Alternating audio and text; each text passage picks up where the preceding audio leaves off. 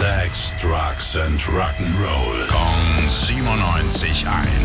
Rock News. Schönen Freitagmorgen, mein lieber Tim. Was gibt es Neues? U2 haben heute Songs of Surrender veröffentlicht. Das ist so eine Art unplugged Akustikalbum, also kein neues Material.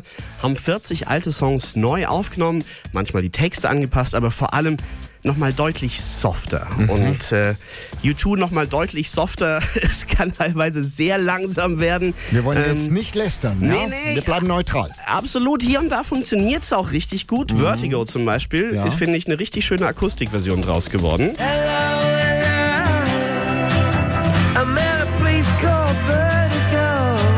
da war ja schon das Original richtig schön fetzig. Also genau, aber bei den, nicht so bei den nicht ganz so fetzigen Originalen ist es dann hier und da echt bisschen arg geworden. Ähm, und ein bisschen was ähnliches haben Def Leppard vor. Die experimentieren auch mit einem neuen Album. Da sollen es klassische Neuinterpretationen ihrer Songs sein, Mhm. mit Unterstützung eines Philharmonieorchesters. Die neue Variante von Animal ist auch schon da. Und auch da muss ich sagen, ein bisschen äh, gewöhnungsbedürftig. Also mit viel Harmonie Mm, sozusagen. Fast.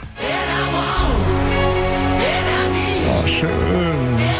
Ja, das klingt schon anders. Also, Einfach was anderes. Dabei kann man es ja stehen lassen. Das Album mit diesen neuen Interpreta- Interpretationen bei Def Leppard heißt Drastic Symphonies und dauert noch ein bisschen. Das kommt erst am 19. Mai. ja, U2 sind auch klasse, ja? Okay? Freilich. 1-1. Dankeschön, Tim. Rock News. Sex, Drugs and Rock'n'Roll. Jeden Morgen 9 um kurz vor 8 in der Billy Billmeyer Show. Gong 97.1. Frankens Classic Rock Sender.